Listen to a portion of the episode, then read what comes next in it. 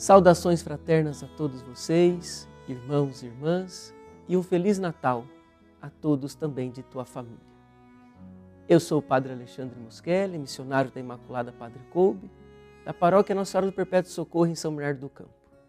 E este é o programa Verbo, a Palavra de Deus da Diocese de Santo André. Transmitido pela TV Mais e por todos os canais de comunicação da nossa Diocese. Hoje, dia 26 de dezembro, celebramos a oitava do Natal, festa de Santo Estevão. Ouçamos o Evangelho de Mateus, nos versículos, no capítulo 10, versículos de 17 a 22. Naquele tempo, disse Jesus aos seus apóstolos: Cuidado com os homens, porque eles vos entregarão aos tribunais e vos açoitarão nas suas sinagogas.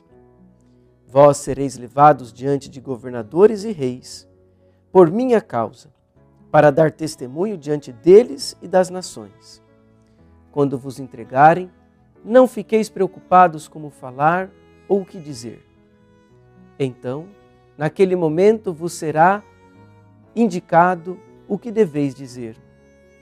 Com efeito, não sereis vós que haveis de falar, mas sim o Espírito do vosso Pai é que falará através de vós. O irmão entregará à morte o próprio irmão, o pai entregará o filho, e os filhos se levantarão contra os seus pais e os matarão. Vós sereis odiados por todos por causa do meu nome. Mas quem perseverar até o fim, esse será salvo. Palavra da salvação.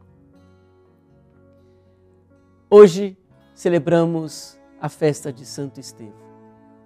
Foi o primeiro diácono da igreja e com seus companheiros, ele estava a serviço da comunidade cristã, porque ele queria tornar visível a comunhão da igreja também na partilha dos bens, assim como é o Sínodo, que está pedindo a todos nós este processo de comunhão.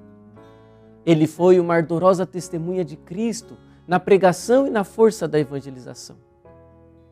Como seu mestre, Estevão morre confiando-se a Deus e perdoando os seus algozes. Assim que a vida de Cristo continua a partir da igreja, a partir dos seus mártires, na disponibilidade ao Espírito Santo, na pregação do Evangelho e na coerência evangélica e na própria morte. Com o Natal de Jesus, há também a sua paixão, morte e ressurreição, inaugurando assim um novo tempo, com o qual chega a plenitude da vida e vida em abundância, que nem mesmo a perseguição será capaz de destruir ou impedir este novo tempo da história da humanidade. Irmãos e irmãs, rezemos para que a força do Evangelho chegue ao coração de todos, transformando a vida de todos e assim o Natal aconteça todos os dias. Pelas tuas intenções, vamos juntos pedir a bênção de Deus. O Senhor esteja convosco, Ele está no meio de nós.